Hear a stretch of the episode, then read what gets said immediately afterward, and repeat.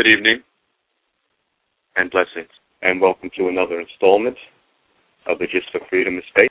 This show is produced by acclaimed historian, educator, and author Leslie Gist and serves as our weekly live online discussion to celebrate the African American experience by honoring all the people, past and present, black and white, who, with faith and focus, are preserving our rich history through literature, the arts, the skilled trades, and the humanities.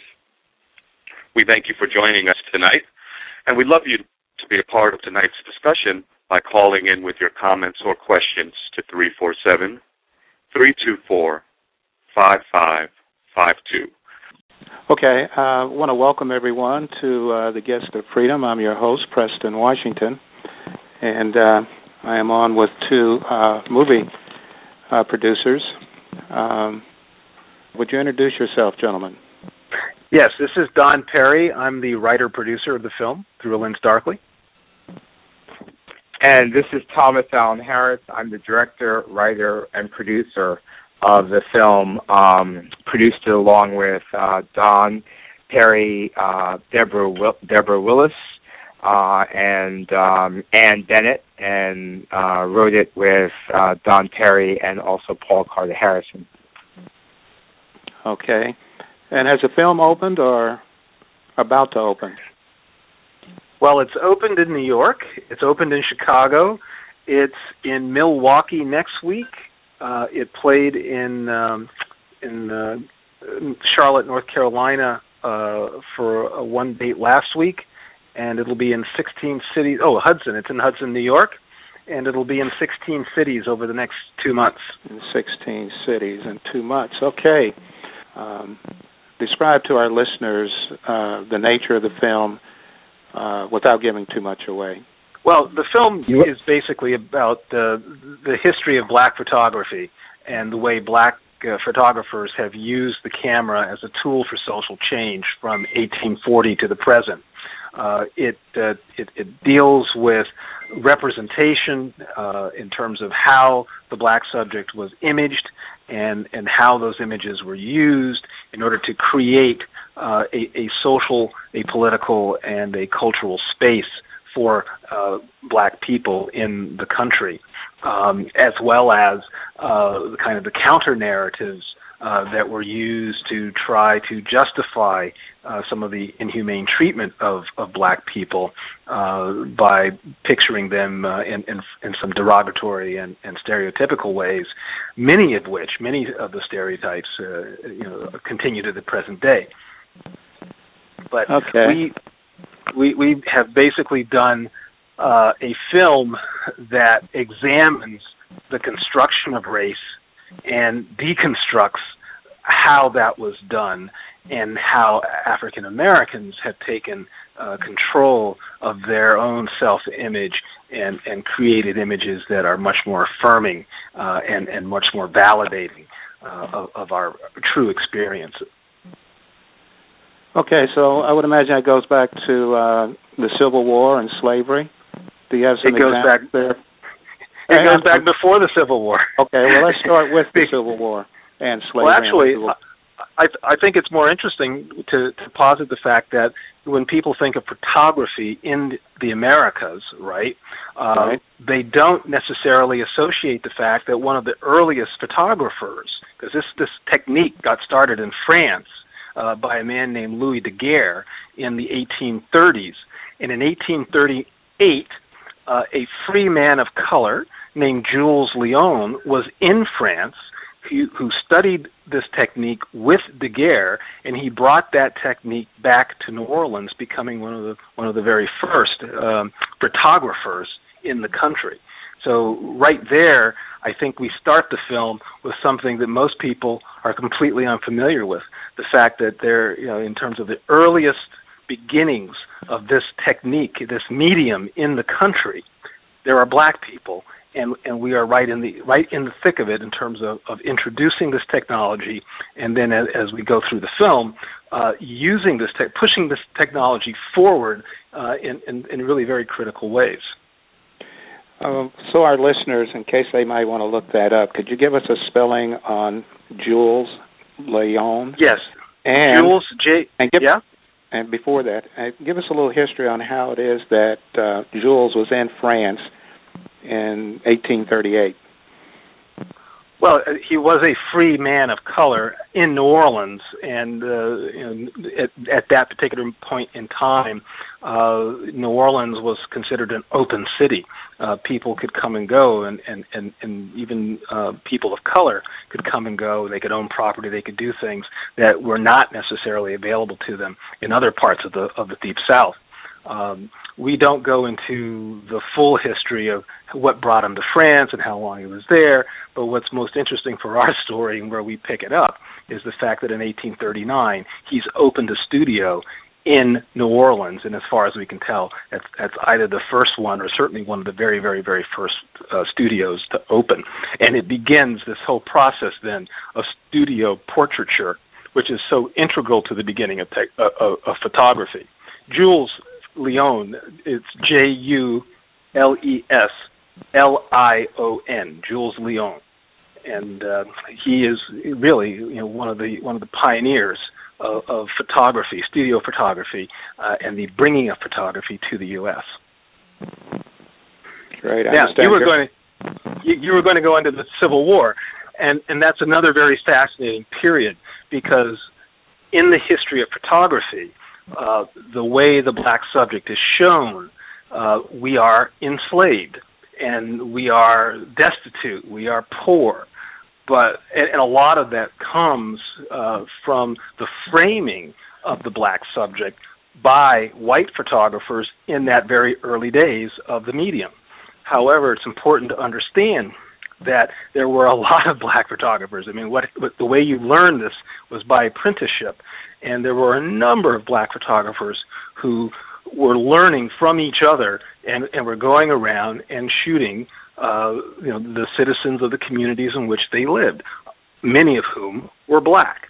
And so the portraiture that we've that we've had in the film from that particular era show a very wide diversity and richness uh, of, of black subjects that you know, most of which are images that we've never seen before and you know just some of the photographers that we cover. Uh, there's Augustus Washington in the 1850s. Uh, there's uh, uh, J- James Presley Ball in the 1850s, early 1860s. Uh, we've got images of black families uh, that you know went into the studio and looked nothing like the uh, the kinds of things that we're used to seeing.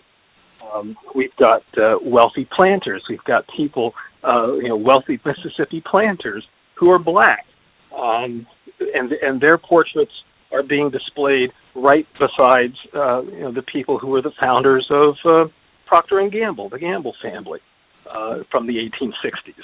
We have a wealth of images uh, of the 1860s of Civil War soldiers who were black. 186,000 black people served in the Union Army. And as uh, Robin Kelley, one of the uh, people that we've interviewed for the film, he's an academic with UCLA. Uh, one one of the statements that he makes is that when you look at these images, it it it, it basically says we freed ourselves. It, it wasn't that Abraham Lincoln freed the slaves. You look at these soldiers, you look at these officers. I mean, most people have the, the sense that you know the blacks who were in the military during the Civil War uh, were serving under white officers, but that's not true. When you look at these images, you're seeing black officers who were commanding black troops. Uh, I mean, this, this is a whole history that has been hidden from us, that has been absented from the record. And why is that? That's one of the central questions of the film. Can some of these images be seen at Harvard or Schomburg uh, Library there in New York City? Uh, some of them can. Uh, this is one of the other elements about the film that that uh, you know we, we, we use it as a call to action to digitize more of these these archives. Uh, because unless you're a scholar, unless you're doing academic research, these are kinds of images you would never come across because they're buried in some of these archives. But even be, beyond that, a lot of the images, and we looked at 20,000 images and we whittled it down to 950 for the film a lot of these images were never meant to be public images. Most of these images were intended uh, as family photographs, photographs that were going to be sent uh, from a person going in the army, wanted to share that with their loved ones, or a person who uh, uh, you know, had moved and they wanted to, to, to send the reminder back to the people they left behind. Uh, these were family photographs that were in family photo albums, and they're now come down to us as historical artifacts, some of which are in, are in public archives, many of which are in private archives. Man, 20,000 images? Are there any famous images, any iconic people from that era that we haven't seen? Well, we haven't seen them, so they're not iconic. uh, what we're familiar with, if you're just talking, you know, strictly about the Civil War era photography, uh, you're mostly talking about the Mathew Brady collections. Uh, you know, that is the Civil War photographer. We don't know about James Presley Ball. We don't know about the Augustus Washingtons. We don't know about all the countless nameless people who were doing photography at that time. And, and so part of what we've done is to bring some of those hidden, those forgotten, those overlooked people uh, into prominence so that we can see these things, so that we can understand, uh, ha, that it's a much bigger, much broader, uh, you know, uh, history than has been, you know, the little sliver that, that's been given to us. Um, no, we certainly, in, in terms of the broader breadth of the film, we certainly cover the, the Gordon Parks and the Roy DeCaravas. Uh, those would be two of the most iconic names that, that people might be familiar with. Uh, but you know, thinking in terms of uh, you know Robert Sengstacke, who was a photographer for the Chicago Defender during the civil rights marches, especially, or Jack Franklin, uh, photographer out of Philadelphia, or uh, someone like um, um, Dawit Petros, who's a uh, an Eritrean Canadian American photographer, uh, you know, who's filming his lived realities today uh, these these names may not be familiar with people, but you see their work in the course of the film, and and you see that they're all part of this great lineage uh, that goes all the way back to Jules Lion. Okay, yeah. Um, speaking earlier about uh, iconic folk, I'm thinking of Frederick Douglass and his. Uh, he had a white family, of course. Were there any new images of he and his white family? uh, come about through your research? No, we didn't uh, didn't look at, at, his family portraits in, in, terms of the Frederick Douglass uh, you know, part of the film. Uh, and in the early days, you know, or, or, talking about that earlier period, we did focus on on two people who use photography in very strategic ways to make very definitive points at critical moments in, in, in the public dialogue, if you will, about the role and place of blacks in the culture. Frederick Douglass was certainly one of those. Uh, he made, in the course of his lifetime, somewhere in the order of 160 photographs, uh, and and became one of, if not the most photographed man of of, of his era. Uh, as a result, and his use of photography was the interesting element to us because he was making a, a point. He was number one he was he was saying, "Look at me, I'm human. I'm just like you. Um, that you know, I'm a person worthy of respect. I'm a person who who is you know not destitute. I'm not a, a, a, a ward of the state. Uh, I, I'm I'm a fully self-actualized person. Look at me." Uh, and and by the way he dressed, the way he carried himself, the way the portrait, you know, he he molded himself in the portraits in order to make and emphasize that point. And of course, everybody knows him as a great orator, but in terms of the portraiture and, and the use of that portraiture, he, he's important to us because not only of the example that he that he set, but also because he saw in the 1840s, 18 er, late 1840s, early 1850s, he saw the value of photography for black people. Number one, it was a way to have self-employment if you were a photographer, you controlled your destiny. And, and he encouraged people to take up the camera and use it to depict us and our people in, in positive ways that showed us as valuable citizens, as people worthy of respect. Uh, the second element to that was that by controlling our image, we couldn't get a good image at the hands of, of, of, of white photographers because they were invested in the negative portrayal of black people in order to justify the economic isolation and, and the economic exploitation of black people as enslaved people. Uh, or they had a political motive in terms of the uh, uh, the, the, the abolitionist folks. Uh, one, you know, to, to, to try to fight slavery, but very, very, very few of the abolitionists, white abolitionists, were for an integrated or inclusive society. Their whole thing was that we'll send them back to Africa. Uh, so there was still a, even within their use of photography to show uh, you know the, the, the, the why slavery should be abolished. Uh, there was still a tinge of, of racial uh, separation, racial animosity in it. But Douglass saw that this was something that, it, through the wealth of the images we could create ourselves, we could emancipate, liberate in our own minds who we are. Uh, because we would see these images of us as as people uh, that were self-actualized, that were of value, that that that that had value in the culture. Uh, the second person that we focused on was Sojourner Truth. People know of Sojourner Truth. You know, I sell the shadow to support the substance. Uh, early suffragette, abolitionist, but she was also equally as strategic in her use of photography in order to make political point. Uh, and uh, you know, this is a woman that, but people may not know. They look at some of these photographs, she was illiterate. She couldn't read. Uh, she she did have good eyesight. She, she didn't need glasses, and yet when you look at the the way the, the the, the portraits of her have been constructed, they show that you know, she's learned. She's holding books. She's wearing glasses. She's looking proper uh, in, in terms of the context of the time. Uh, she's dressed as a as again a woman who is self-actualized, self-possessed uh, in, in her own dignity. Uh, and these are very very you know, uh, uh, we couldn't find very many women who had so many portraits and who used them so strategically at that moment. So she certainly was an icon from that perspective. What other females did you find that used uh, that imagery to their advantage uh, prior to the Civil War? We, we this really wasn't a survey in that sense, um, and and we we do have a number of, of women, black women photographers uh, who are active, but the earliest one that we focus on uh, is Florestine Perrault Collins in New Orleans again, uh, who was in the 1900 census.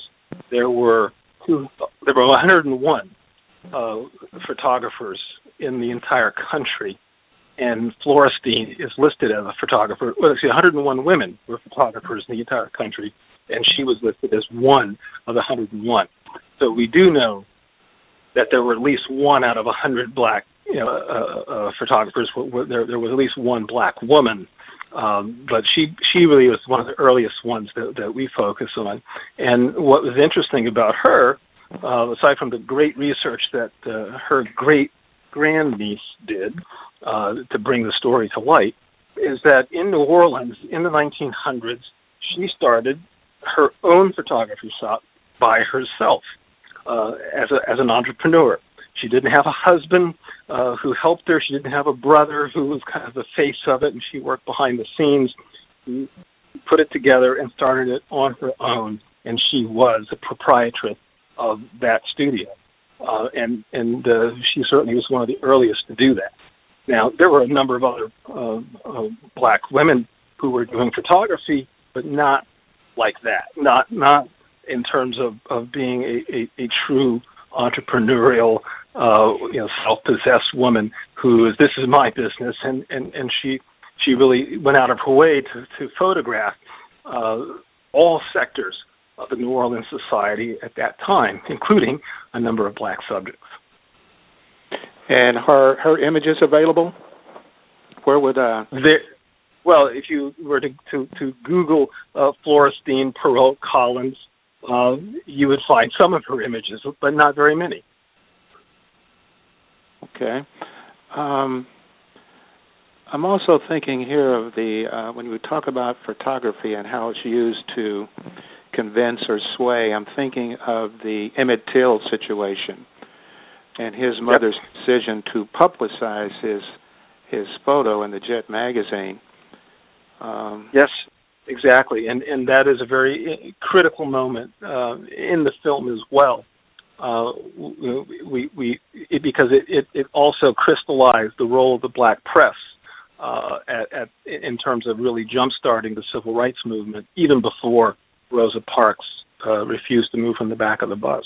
Uh, I, I mean, you could look at that as as as kind of like the real start of the civil rights movement was was there. I mean, the, black press was all over that. Uh, we focus on um, Ernest Ernest Withers, uh, who was the, one of the, one of the photographers uh, at the Emmett Till trial. He also created a small booklet uh, about the trial, uh, and and you have a whole lot of of uh, images, some of which people may be familiar with, but many many more that people are not familiar with.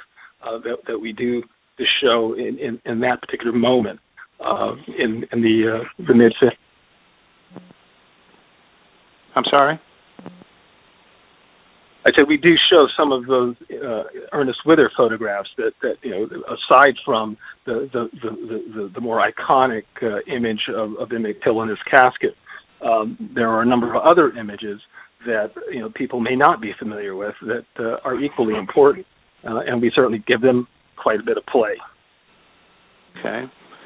Um, what about images from the sports world, um, going back to Negro Leagues, baseball, etc.? Is that covered um, in we, film? No, no, we we didn't cover that. Um, we we we were really focusing on the photographers, and we were really okay. looking at the push uh, forward in terms of advancing uh, a, a, a, as uh, Deb Willis, who is also one of the co-producers of the film and whose book Reflections in Black uh, was the uh, initial inspiration for the film, says you know, that, that create a social, and political, and and uh, and historical space for the black subject for black people in the culture, um, and and so it really is a it, it's a look at the use of photography to to advance the race, if you will. Okay, then we talk about that power of those images and the positive ways in which they were used. How does that compare or contrast to the images we see today on Facebook, rap videos, social media, uh, paparazzi? How do you compare and contrast that? In many ways, it's quite similar to what people were fighting against. Uh, you know, over the generations, uh, uh, uh, over over the 170 odd years that the, that the film covers. Um, I'm struck really by you know if, if, the, one of the most I think uh, poignant parts of the film is looking at the images from the uh, the, the 1900 Paris exhibition that uh, was um, there was a Negro exhibition, the Georgia Negro exhibit at the 1900 World's Fair uh, W.B.D. Du Bois was the curator. Uh, Thomas Askew, a black photographer from Atlanta, uh, was the principal photographer that was used. Uh, Booker T. Washington, uh, another very savvy user of photography uh, in order to make it a point and, and to advance an issue, uh, was the sponsor behind it. He he was able to get the U.S. government actually to pay for uh, the exhibit to be assembled and then to travel to uh, to Paris. But when you look at these images of, of a thriving uh, black uh, middle class uh, Victorian, uh, you know, seventy, not even seventy, not even a generation past the Civil War, um, it, it in, in contrast to what were the popular images uh, of, blacks as criminals, the black brute, as blacks as lazy, the watermelon, the alligator bait, um, I mean, that di- dichotomy in terms of the way the black subject has been shown is is almost exactly what we're dealing with today uh, in terms of just solid, everyday black folk going about their lives, being self-possessed, uh, being uh, self-determined, uh, you know, validated in, in what they do, versus yes, showing us as um, you know the, the uh, thugs or gangsters or uh, whores or uh, you know, irresponsible uh, criminal. I mean, it, it's almost exactly the same thing. Uh, and, and one of the things that we've we've been telling people as we've gone through uh, a number of these Q and A's after the film, you know, those who forget the past are, are, are ultimately going to repeat it. And, and what we see is an ignorance about who we are, where we come from as a culture, having to be relearned almost all over again. Um, not just white folks, but black folks as well. Yeah, those images, uh, as you were uh, recounting that, I was thinking of the images coming out of Ferguson, Missouri, uh, during yep. that instance uh, when uh, Michael Brown was shot down with his hands right. in the air, and how uh, the people that were out there trying to get their rights are described as protesters, rowdy, uh, et cetera, et cetera, et cetera. Uh, well, you, got just go back, yeah, go back to uh, Katrina, right? There was a famous uh, image on the front page of the New York Times that showed two people uh, or two couples, uh, a black couple and a white couple post Katrina. Uh, a white couple is shown, uh, you know, amongst a, a whole bunch of debris and, and, and kind of, you know, picking up things, uh, you know, that are around them, and they're they're they're said they're trying to rebuild their lives. You have black people in a not dissimilar pose, and they're described as looters. It's the same thing, right? But you know, after the Civil War, we had in in, in the Reconstruction period, we we had black people trying to get their families together, trying to to, to build them themselves up, get their lives together. They showed these images of them as families, and then at the same time, you know, we're being described as marauders and looters and people that you know that, that are not under civil control. So whether it's the 1870s, whether it's uh, you know Katrina in 2005, or, or if it's Ferguson uh, in 2014, you know, we as an ahistorical society because we refuse to learn, are condemned to repeat our past. Were there any photographers back in the day that covered the uh, New York draft riots? Did that? Um, I'm, uh, uh, you know, the draft riots were 1850s. I'm sure there were, but we we we didn't didn't find any.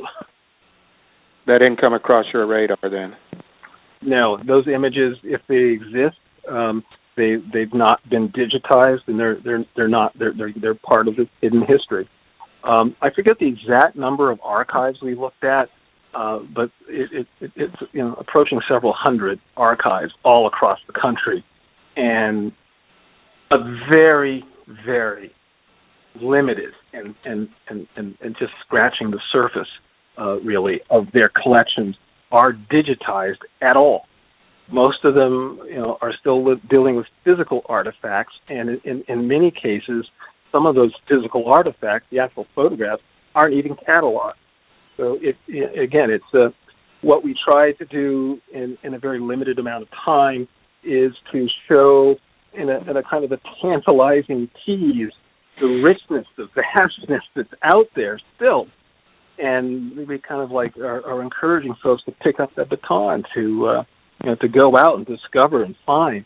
Uh, you know, like the, you know, we have a section in the film where we talk about the Harlem Renaissance, and, and one of the things we try to convey is that imagistically, you know, we are familiar with, culture is familiar with James Van Der Zee, because those are the images that not necessarily the only ones that survived, but because of the the reappraisal uh, of his career and his life that took place in I think it was 1986 uh, there was a big exhibit at the Museum of Modern Art.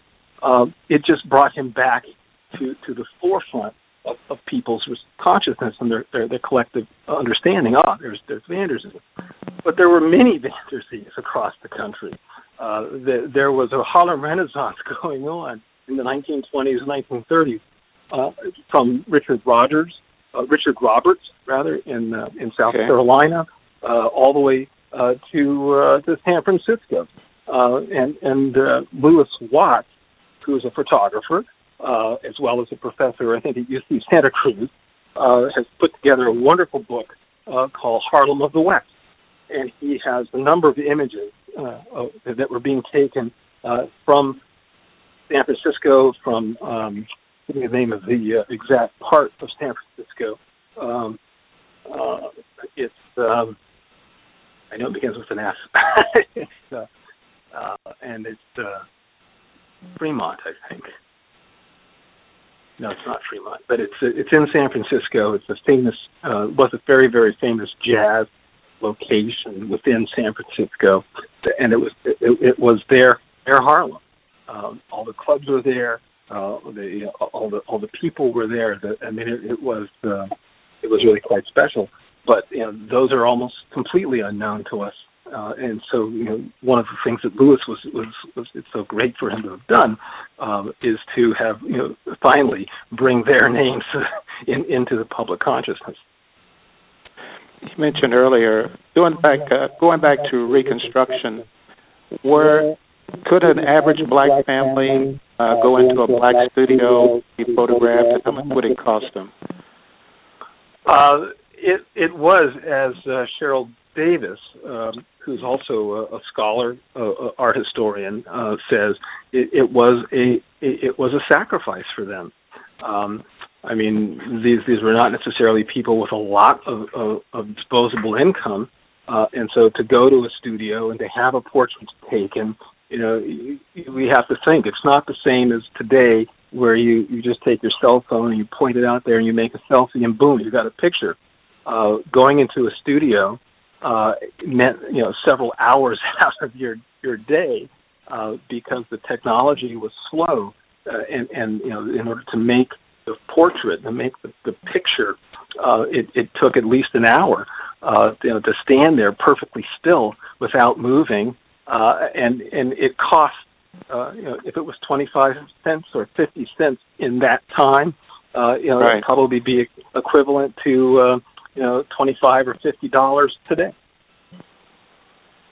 Yeah, that would be quite a hit for some families.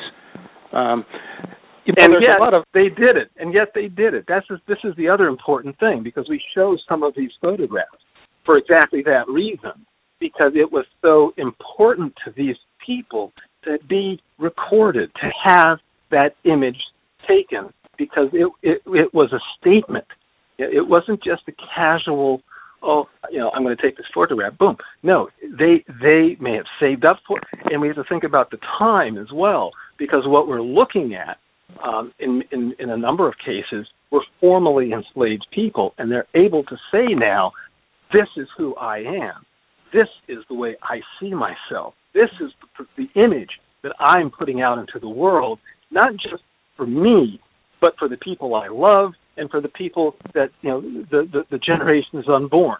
I mean, these folks, in order to make that commitment, um, they they did it with considerable uh, intention, intentionality uh, about that act, and they understood how important it was to to make that sacrifice. And this is this is important for us today because we've got young people out here who are taking photographs willy nilly we we live in a in an era where photographs and photographic images you know, bombard us from all sides. I mean, it's, they're they're so ubiquitous that we don't even think about them anymore. And yet, a hundred years from now, two hundred years from now, some of these cell phones are going to be dug up by some future, uh, and they're going to use those images as a way of trying to understand what was happening here and now and and so this is you know we we, we need to spend a little bit more time uh, being a little little more considerate in terms of you know what is it that we're doing and where are these images going.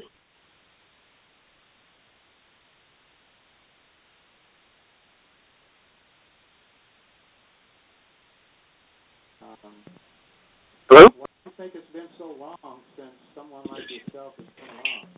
I don't know what happened to. Uh, can you hear me? Yes. Can you? Hear? Me? I can okay. now. Preston, are you there? I am here. Can you hear me? Okay. All right. Great. Okay. Go ahead. Continue. Tell us. No, I'm I'm done. Hello. Hello. Did some um ask the next question, Preston? You can just ask the next question. Okay. Well, we were. Um, I was uh, commending these gentlemen for bringing this film about, um, and um, you know that our people survived slavery. Uh, there's pictures and evidence of that, as you mentioned, It shows that we were uh, completely involved in our own liberation, and I think that's a point um, very well taken because it's so missed today. Uh, that Abraham Lincoln freed the slaves when actually those that were held in bondage actually saved themselves, uh, freed themselves from that from that bondage. Um, now, what about the responsibility of photographers today to teach the community uh, relative to this history and the value of uh, picture taking, image taking, etc.? Yeah, this is this is really, I think, one of the um, uh, the, the the maybe the, the least focused on element in the film uh, in terms of the way folks you know review it, but we interweave the history of black photography and black photographers with contemporary photographers and artists who use photography for exactly that purpose. Because all of these concurrently working artists and photographers are are incredibly invested in helping people and getting people to understand the importance of these archives, to bring these archives into the modern consciousness, and to instill in young people uh, alternatives for, for, for the way they look at themselves. Gordon Parks had a, uh, an article in Life magazine, and, and, and he said that it, it was uh, for him in his life, uh, it was a choice between the gun or the camera. Jamel Shabazz resonated with that when he read that article, you know, many many years later. And for him, it was a choice between the gun or the camera. And starting in the the late 70s and the 1980s, um, he would go around Brooklyn and the Bronx, showing young people, particularly young black men, here's the power of the camera and taking images in your hand. This is where you should put your energies, not in you know in the gun which is a dead end. Um, and he's not he's not been alone in that example of, of, of contemporary photographers and artists trying to encourage people uh, to see the possibilities and the limitless possibilities in front of them from the power of taking images and for telling their story and for representing themselves and for validating their experiences. Um, I mean, Jamel uh, is, is, one generation. Uh, Russell Fredericks is a new generation. Um, you know, a Panamanian American working in Bed Stuy, who's uh, you know, certainly uh, photographed a lot of hip hop. But what he's really interested in photographing are, as he says, his people. You know, he wants them to see themselves for the beautiful people that they are, because this is the real danger of not understanding the power of self representation. If you ingest, as Chester Higgins, another photographer, uh, actually with the New York Times uh, that's in the film says, if you ingest this diet of what the culture feeds you, you know, a diet of, of these derogatory images, of these the, the, these images that, that debase your, your your humanity, sooner or later you don't necessarily see yourself as having any value. And that's what leads to this nihilism, to this this this uh, you know this this you know most young people today thinking that you know that, they have no future, they have no life, and that you know if they get to be thirty, that's a miracle. But taking control of of your representation, of, of being able to show yourself as having value, of having worth, uh, uh, of being uh, you know people uh, who love, who are human, uh, who who who have um, lives worth living. Uh, that can change everything. Uh, Radcliffe Roye, a Jamaican American, also living in in Brooklyn, um, is, is is very much on top of this this part of, of, of the importance and the power of taking pictures and putting them out there. So this is when I w- was talking about the intentionality. Uh, you know, that young people today just taking pictures willy nilly. Oh, you run out of space in the phone. You just delete a whole bunch of things. We have to really begin to see these images for the power that they represent. They're, they're the power of self determination, of self actualization, of self validation. And when we do that, when we see the humanity in them. Um, Leopold Senghor, who was a negritude poet uh, in the 1960s, uh, says that the photograph is the one true uh, link between one person's eyes and another's heart. This is at the heart of the film. This is what we focus on. How do we see each other? And do we see each other in the fullness of our humanity? Because when we do that, and we see the positive in ourselves, we see something worth fighting for in ourselves, then we're less inclined to destroy ourselves, which is really what is at the core of the gun or the camera choice. You know, you made a, a reference uh, earlier to self-representation. Um, could you give us that quote again? I think that's very important. A number of people are really excited about seeing your film, and um, before we get off the air, I want you to uh, give us a website where folks can go so they can find out when that film is coming to their location. Certainly. Um, the film is being distributed by First Run Features, and, and if you spell out the, the you know the uh, F I R S T First Run Features dot com and uh, you go to the you know, click on the, um, the the the in theaters now, and and you'll see Through Lens Darkly, and you hit that, and it'll take you to our page on the First Run Features website. The trailer is there. Uh, you'll have uh, links for the play dates. You can see some of the reviews, what, what people are saying in the press, uh, and you'll you'll also have um, an ability. If we're not coming to your city, uh, there, we we are also working with an outfit called Tugg T U G G dot com, and what Tugg will do is if you can get uh, 75 or 100 of your friends together, they will bring the film to to you. Uh, and and so there's a there's a link uh, to Tugg for you to be able to do that as well. And of course, right. our website uh, our our our website where we try to keep it up to date, uh, but things have been moving so fast, so it, we're just a little step behind. But uh, there's a lot of material uh, at the the numeral one world numeral one family dot me m e, um, and that that will take you to uh, you can see through a lens darkly there. Uh, there, there's a lot. Now, we interviewed uh, 52 people for the film, and we were certainly not able to get all of them into it. Uh, we only had 90 minutes. Um, but what we are doing is releasing some of the material uh, in what we called uh, Darkly short shots. And these short shots uh, cover everything from um, you know what inspired people to uh, to take up the camera, uh, when they first got their camera, uh, how they they perfected their craft, uh, some very interesting personal reflection uh, by the photographers and, uh, and, and the scholars who are dealing with photography about these archives. I mean, there's been some some incredible stories. You'll find that uh, at the One World One Family dot me uh, website. You'll also have information there about our companion transmedia project, which is called Digital Diaspora Family Reunion, and DDFR for short. And what's important about DDFR is that an integral part of being able to make the film was being able to find the images.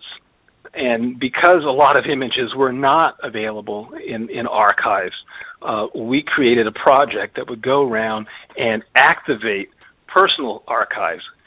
Individuals in their own families uh, can come to a digital diaspora event uh, and at this event, uh, we we would teach them about visual literacy. We would uh, help them with uh, digitization. We'd introduce how to do it, uh, and we would uh, provide space for people to share their own family stories and, and images.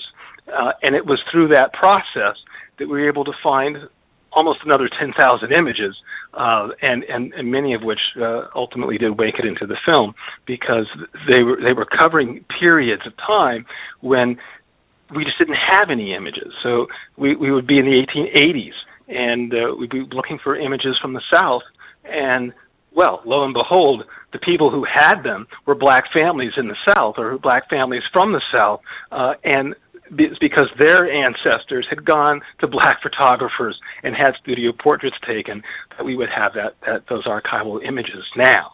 So uh, Digital Diaspora travels around the country. Uh, in many cases, it travels with the film, and we'll have the screenings of the film on one side, and we'll have Digital Diaspora road shows on another, and uh, it gives the people an opportunity to put their own story into the public record, into the history, because that really is what it's all about. Um, what has come to us as, quote, the, the received wisdom uh, of, of, history uh, has been shaped and, and tailored depending on the, the um, you know, particular points of view of the gatekeepers for that official history. And what's really important is the history that we're that we're sitting on, that we have in our own archives, and that's you know doesn't have a, a doesn't have an ability to come out unless we create these, these these spaces for it, and that's what we did with Digital Diaspora.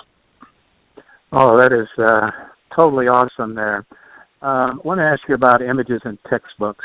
Our uh, producer Leslie um, revealed to us that her mother uh, cried at the thought of being a student and had to read a book called The Twelve Little Negroes and how the white students um, cackled and laughed at her. Are you doing any work towards addressing images and textbooks? We're not doing that directly, um, but we are certainly uh, we, have made some stabs at creating educational uh, activities and curricula materials uh, around uh, the, the, the, new images and new archives that we have found, uh, and, and some of those are available um, on our One World, One Family um, uh, website uh, under the Digital Diaspora Educational Resources, um, because we know that you know, the history of photography, the history of images of black people, uh, has not expanded in in the uh, the 35 40 years that that Deborah Willis has been creating the field if you will because she really has been the pioneer uh, at trying to to in, get this history to become known and to get it included uh, in, into uh, uh, you know historical uh, uh, literature. Uh, and you know, when and she was inspired by the fact that in, in, in, in as a student of photography in the 1960s, there were only two textbooks, and in, in both of those textbooks, there were no black photographers at all, and there were very, very few images of black people. And what images there were showed us in, in as broken down, uh, you know, poor, uh, you know, basically forgettable subjects.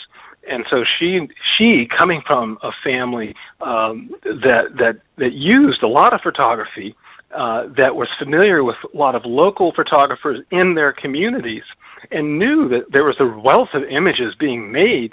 You know, where are these images, and why aren't they included in these books? And so she took it upon herself, virtually single-handedly, uh, to to to do the research, to to find these archives, and to make some of these images known, and certainly to make more of and these black some photographers. from your uh, family album, is that correct? Well, yes. Uh, Thomas uh, yeah, Thomas Harris's uh, grandfather uh, was an amateur photographer, uh, like so many people. Uh, he was he fell in love with the gadget and and and has always mm. had one. And uh, the reason we did that is because that's where the history was. So, for instance, um, Robert Allen um, was a famous photographer. He covered a lot of um, uh, of Harlem Renaissance art artist primarily. Uh, he was a photographer. He married a woman who hmm. hated the fact that he was a photographer, and upon his death, she burned his entire archive, some some thirty-five thousand oh. negatives.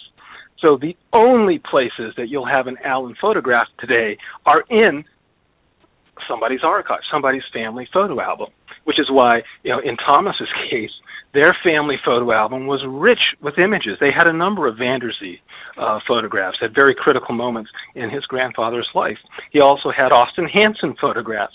Uh, you know, Austin Hansen became a family photographer for some of their their bigger celebrations. Uh, and, and you know, uh, this is just one person, one family, but they because of the times that they lived, or the things that they did, they were able to build an archive that from an historical perspective now, in hindsight, is really quite remarkable. And so part of what we wanted to do, you know, in terms of how do you find a, a, a narrative thread to get through all of this history, we felt it was a family photo album. And, and what better way than what, you know to personalize this story and, and to use uh, the the journey of Thomas's grandfather and his father in contrast, uh, and how they used the camera, how they saw the power of, of making images uh, in terms of defining themselves and creating a, a, a space for themselves in the culture. Oh man, that is great. Also, I know your film uh, concentrates on photography, but I'm interested to know about moving images. When did that come into play? Do you have some information on that um, when it comes to black folk? Because I think there has been some images, moving images, that are coming forth from the 1920s, uh, particularly in Oklahoma, Louisiana, etc. Uh, does your yes. film touch on that in any way? Uh, the film does not touch on the moving image. This film doesn't touch on the moving image, uh, and we were certainly there uh, at the beginning of, of, of, that technology as well.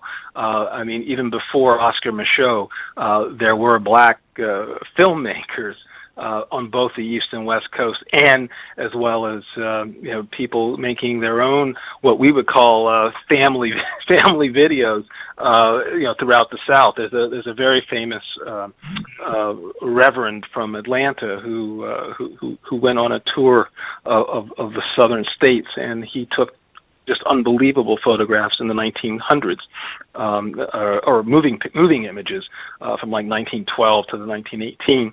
Um, so we know that we're there, and that really is the subject of another project that uh, that that we've uh, been developing and and will probably turn our attention to once this film kind of like gets past uh, it, its freshness. It's just coming out now, but um, that project is called From Property to Person, and it looks at uh, the you know the representation of, of the black subject in popular culture and the moving image, movies, um, is really one of the focuses of that.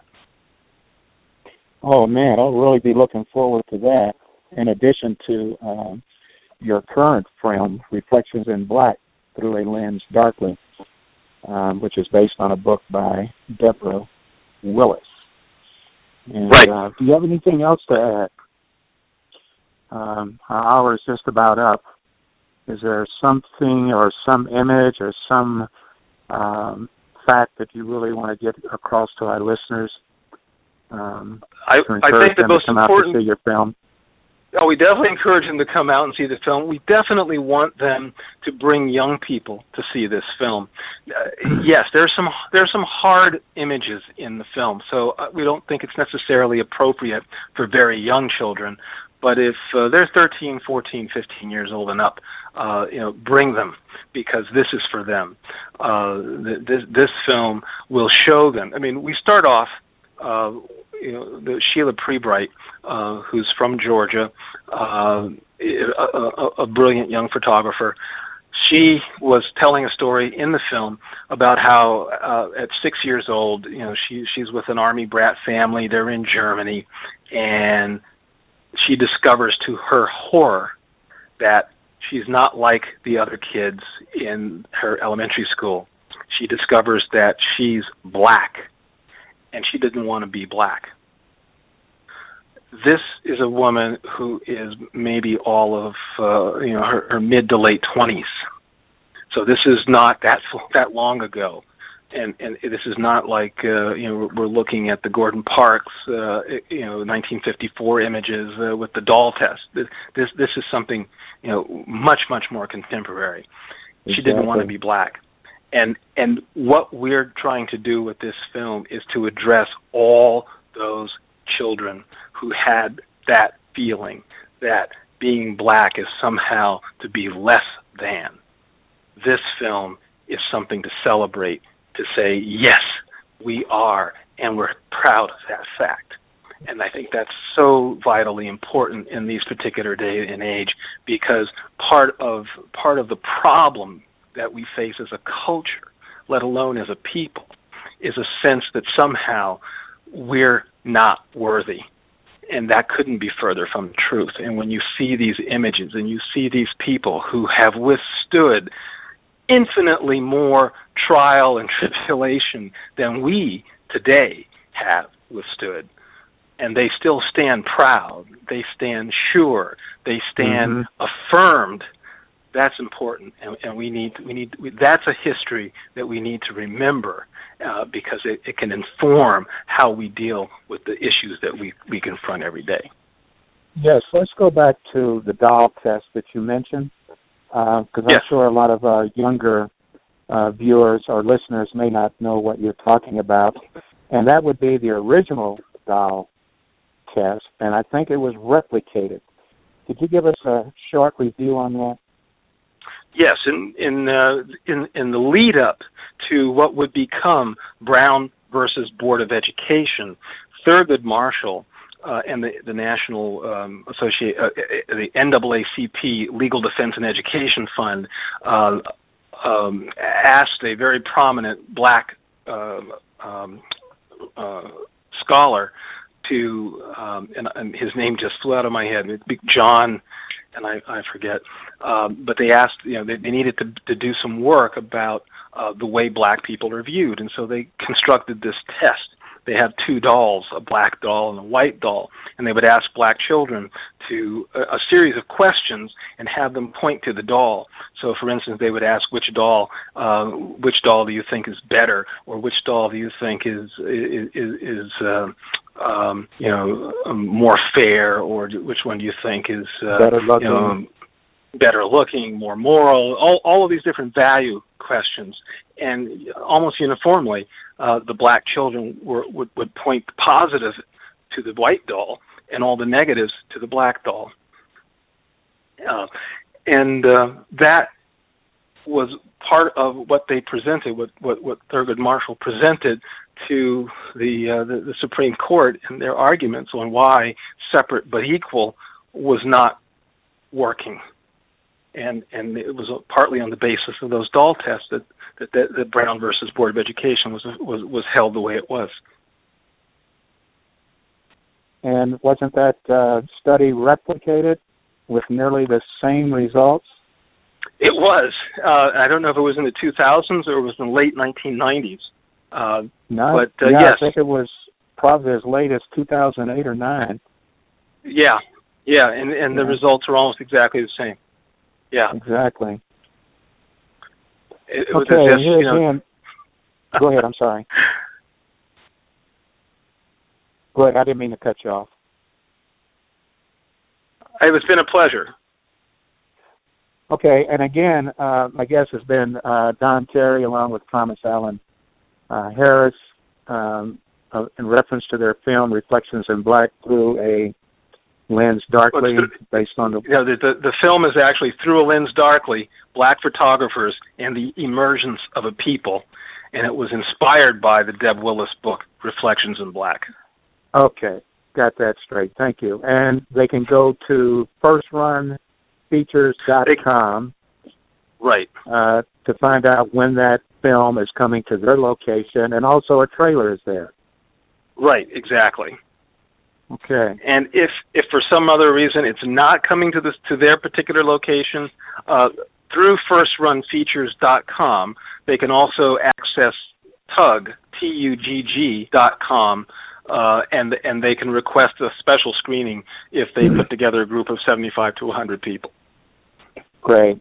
Uh, we're going to close the show out, and I'm going to let you have the last word. Well, I encourage everyone to uh, keep taking photographs, and more importantly, archive them, save them. These are precious objects that we shouldn't lose sight of the fact that they're our history today, they will be our history tomorrow, and they're so important for passing on to the next generation, the, the generations not yet born. Thank you for uh, taking time out of your busy schedule to come on the show today, this evening. We appreciate it. My pleasure. Thank you so much. Okay. Good night. Take care. All right. Okay, everyone. Uh, these shows are available at iTunes, Black History University. Just Google that. And if you have ideas for shows, uh, give our producer uh, information on that And my name is Preston Washington. I've been your host, and I want to say good night to everyone. Good night.